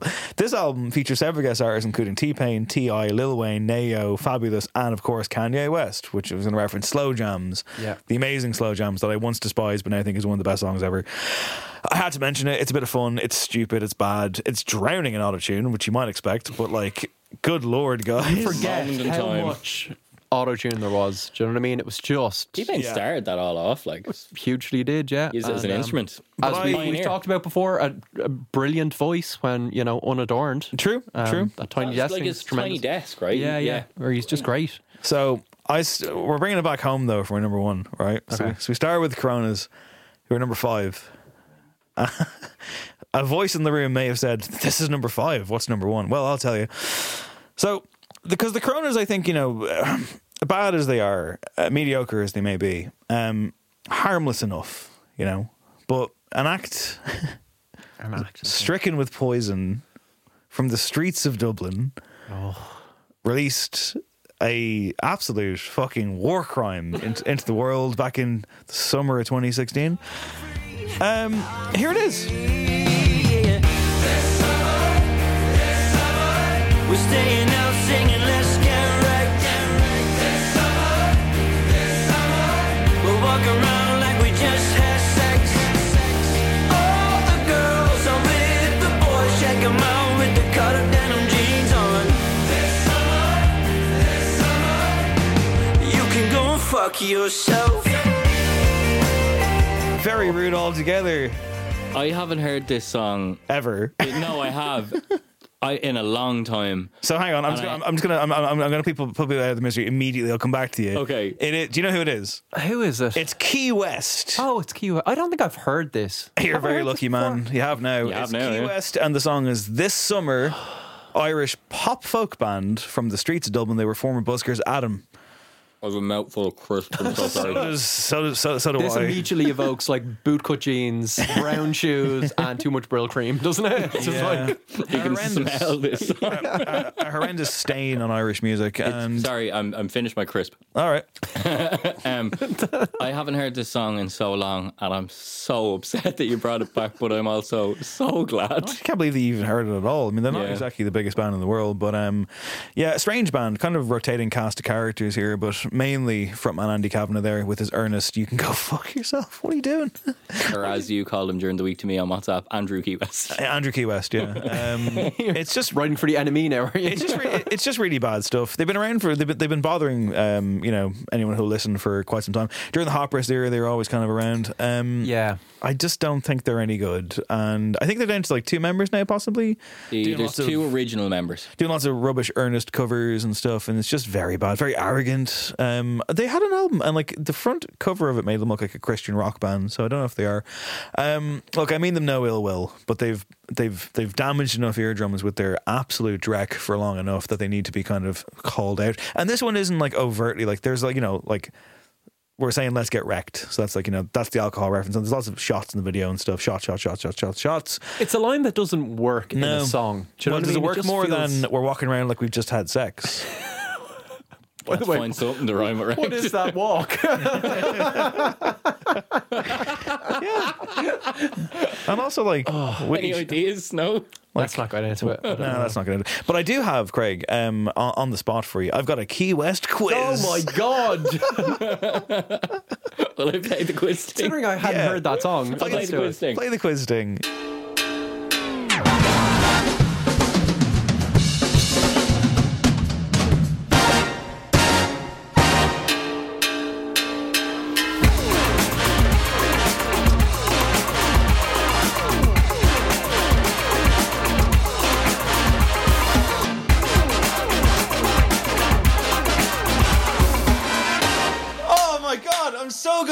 Good at quizzes. That's such a long intro. the Key West quiz. 30 seconds of audio. So Oh, how many questions? I've won. it's kind, it's kind of one question spread out over. Um, uh, it'll make sense in a second, Okay. right? For an act like US, Craig, you really got to go deep. Yeah. So this is my did they win or were they nominated? Because on their Wikipedia page, which they have, it says awards and nominations. So they were nominated for a few things. So we're going to go through these nominations. There are eight of them. Yeah. Okay. Okay. And all you have to do is tell me did they win or were or were they just nominated? Okay, okay. So they're definitely nominated in each case. But Yes. did, did they win? Yes or no? Gotcha. Okay. You ready? I've only had one beer. Okay. We're, yeah. we're going in chronological order. Best new act at the Meteor Awards 2012. 2012 one. Incorrect. Oh, only nominated. Who took it, you know? Don't know. Okay. Didn't go that far. Best debut album at the Hot Press Hotties in 2012. One, because that was fan voted. Nominated. Oh! So you're 0 for 2. I should have known that as well. They've won nothing so far. Working there. Up next. into- Yeah, it was- so was I at that time. um, 98 FM's Best Street Act in their Best of Dublin Awards for 2014. Definitely won. They won that one. Okay, all right. Congratulations to Key West. Congratulations to Craig. Yeah. Did they retain their crown the following year? Best Street Act, Best Dublin Awards 2015, 98 FM. I mean, how much competition is there? I assume the Riptide movement were in there. Oh God, I'd say they'd they'd like kind of graduated from that. I'd say at that point, right? Is that a? Are you saying that they didn't? We'd had keep on keeping on at that point. They'd Oh, sorry, the broken Riptide through. had. They Okay, were right, yeah. just you So, know, in- you in know ascending to higher echelons. I'm going to say they. Uh, yes, I'd say yes. That they won. They won. They yeah. did, in fact, win. Yes. two years, in, two in a row, baby. the the two Pete. So. Uh, Whatever's the funniest answer, go with that. I think. Yeah. So, um, despite s- releasing their first song in 2009, they're up for be- they're up for most promising artist at the Hot Press Hotties in 2015. Oh, they can't have won that. Yeah, they won it. They did won they? it.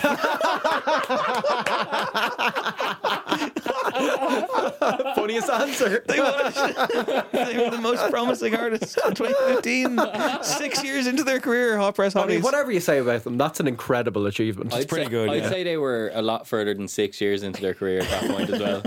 Best best song in the Irish Post Music Awards of 2018. Did they win best song? Irish Post. Mu- oh, the Irish Post. Yeah. Um, nominated. Correct. Okay. So you're doing pretty well here. You got a In a row. That's four in a row. At the same awards, they were up for two other awards. They were up for best album. Did they win best album? Um, no, nominated. Correct. Okay. And finally, they're at the same awards in 2018. They're up for best act. 2018. Mm-hmm. Can't be. Yes, they won. No, they didn't. Oh, you did well there, though. You got Yeah, six. yeah. Did you get six? He Got got, the first three two wrong, so- three wrong, yeah. Three wrong. Okay, he's got one, two, three, four, five. maybe Okay. five. Five, I think. Yeah, Yeah, five. Okay. There you go. Not too bad. You know Congratulations. what? Meatloaf said five out of eight ain't bad. So yeah, this summer by Key West. Uh, if you want to have the aural equivalent of root canal, go look it up. And if you don't, you can go fuck yourself. Okay, from the ridiculous to the sublime. Um, here's a song that uses drink as a metaphor, Dave. Um, this one's for Prince. Oh,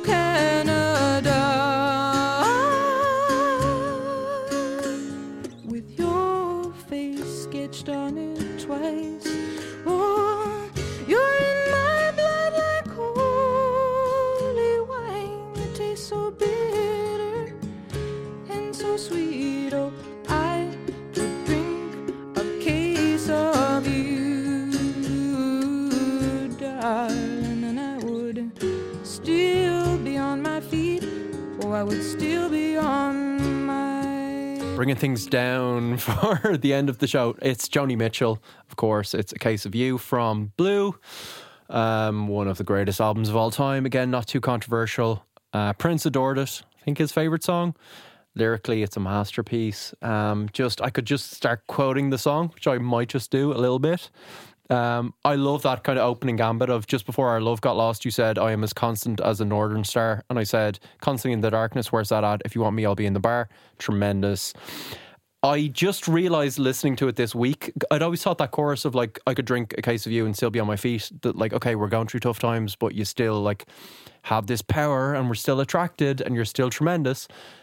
And then I realized actually maybe it means that she's now impervious to like your effects and stuff, which is like, okay, there's a meaning there. She's a tremendous writer.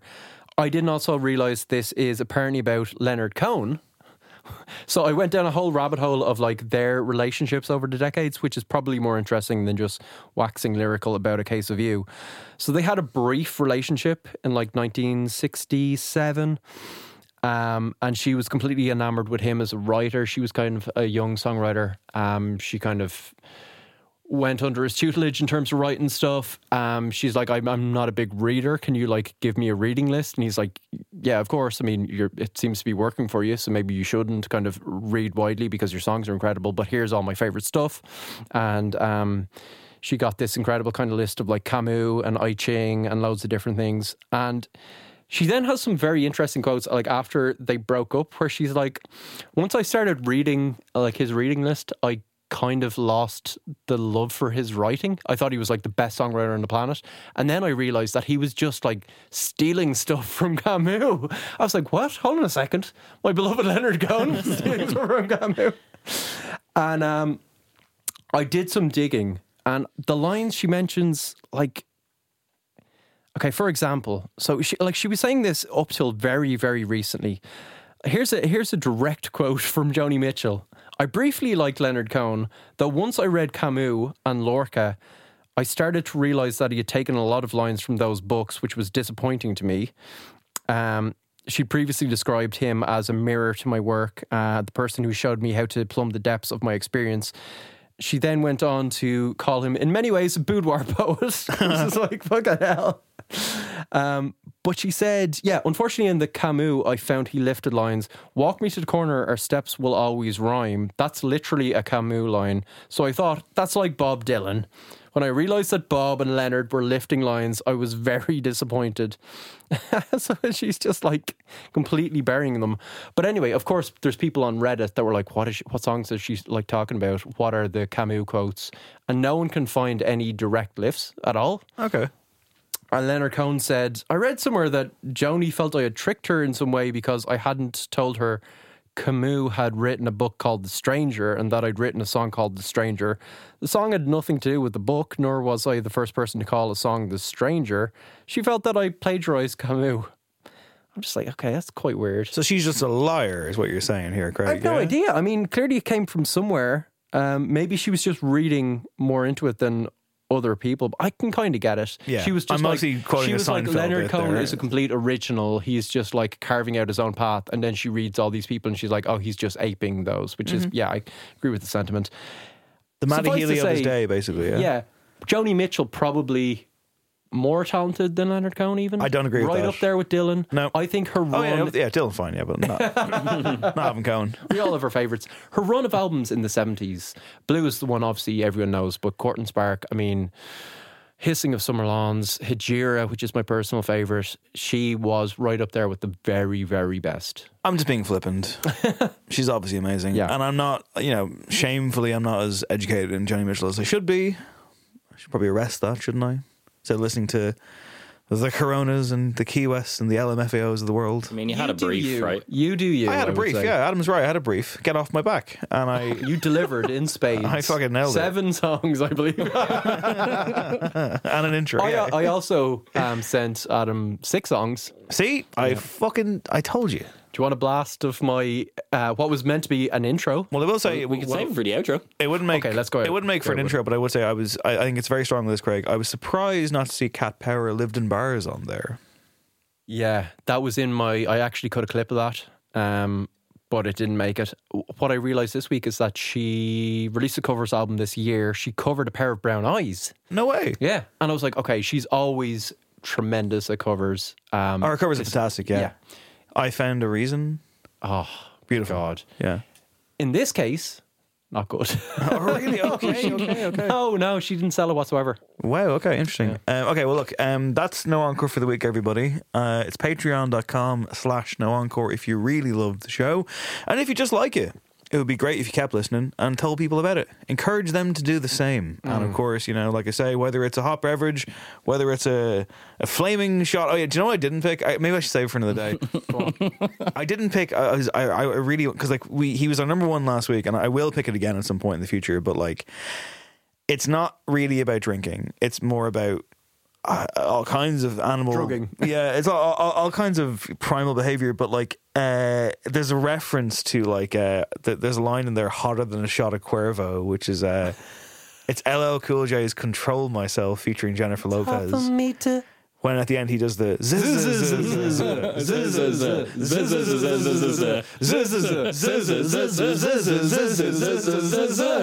so good. Yeah. Uh, didn't pick that, but um, so that's not. I mean, I think we've done it enough. Just got a blast, listener, yeah. It's it's a very good song in a bad way. Uh, that's the show for the week, and yeah. um, like I say, drink responsibly. Whatever it is you're drinking, whether it's water, whether it's alcohol, or you know, I don't know, whatever, whatever it is you're into, man. I don't know. Um, yeah, you do you. Yeah but you have an outro for us now, apparently. Oh yeah, this is linking back to the World Cup, um, which we are watching at home and drinking whilst watching. I guess. Are we 10 a.m.? I actually I haven't no, but it's something you can do. Sure. Before we before we do jump yeah. out of the episode, I would like to. Of course, 10 yes. a.m. Sorry, sorry. I would I would like to just say, um, new before the encore coming on yes. Monday. Yeah, yeah, yeah. Um, with Ruth Medjber, an amazing live photographer, um, who has kind of worked in the music industry for a very was very in long the time. Hot Press trenches with Craig and I back in the day. Yeah, certainly we was, uh, yeah. and we spoke Legend. about that as well. Um, we spoke about kind of her, our time at Hot Press and how that kind of, you know, how it all spurned into what she's at now and she shot Glastonbury last year Yeah. and it, incredible or this year should I say. Um, Host but- the radio show now as well. yeah, host a radio show Spotlight in Dublin City FM every uh, Wednesday, I believe, at at two p.m. Um, so yeah, we get into that. Um, she's a Christmas event coming up, and again, it's all in the episode. But as I alluded to in earlier monologues, we do have a clip show for the end. Oh, the you're, year. you're you're coming out with it now, are Of course, Reveal. yeah. Because what He's I want a beer. Because, no, because, no, because The what I- mystery is unwrapped. yeah, because what I want to do is I want to ask the listeners out there what their favorite moments of the year are, Oh, and if they shout. and if they shout, have any favorite moments in particular, if they could shoot us a message on either Twitter DMs, Twitter mentions, Instagram DMs, or noencoreshow at gmail.com. Yeah, which we never fucking check. Um, Instagram would be good, wouldn't it? At No Yes. Encore Show. I have on a direct Instagram. line to the Instagram. so that's the red phone. Yeah, if anything strikes you as like, yeah, like you know, that was a good moment, lads. But you you have been on top of this though. There will be a best of. I've been keeping a very well kept, yeah, well kept list. yeah, we, we- I should this say as well. We are coming. We're at the end of November now, almost. So we haven't actually. We really should get on it. Fuck's sake, uh, we haven't fully decided what we're going to do for end of year stuff. Hmm. I think we might change it up a bit this year, which is reflective of the year that it's been. I don't think it's been a terrific year. Also, I don't know. I, I feel like we're kind of in a similar boat. Like my active listening hasn't been as strong as it usually would be. Well, we kind of parked album reviews for yes. uh, most of the summer, and I think even earlier. Although there is one that really we did- probably should do next week, but you know, What's next week? um, Stormzy.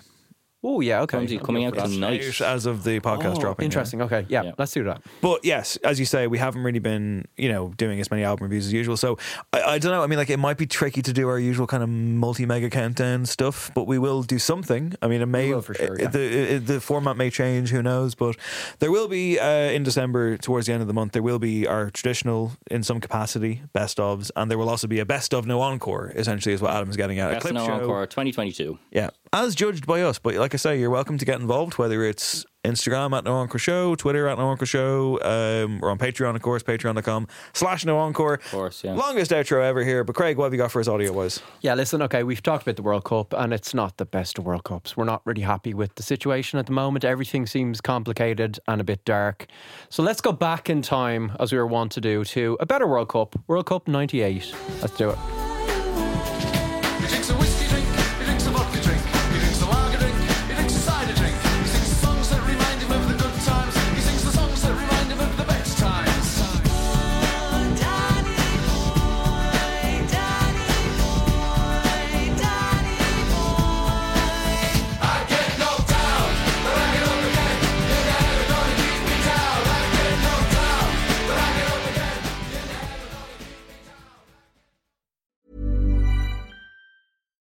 Here's a cool fact a crocodile can't stick out its tongue. Another cool fact you can get short term health insurance for a month or just under a year in some states. United Healthcare short term insurance plans are designed for people who are between jobs, coming off their parents' plan, or turning a side hustle into a full time gig. Underwritten by Golden Rule Insurance Company, they offer flexible, budget friendly coverage with access to a nationwide network of doctors and hospitals. Get more cool facts about United Healthcare short term plans at uh1.com. Planning for your next trip? Elevate your travel style with Quince. Quince has all the jet setting essentials you'll want for your next getaway, like European linen, premium luggage options, buttery soft Italian leather bags, and so much more. And is all priced at 50 to 80% less than similar brands. Plus, Quince only works with factories that use safe and ethical manufacturing practices.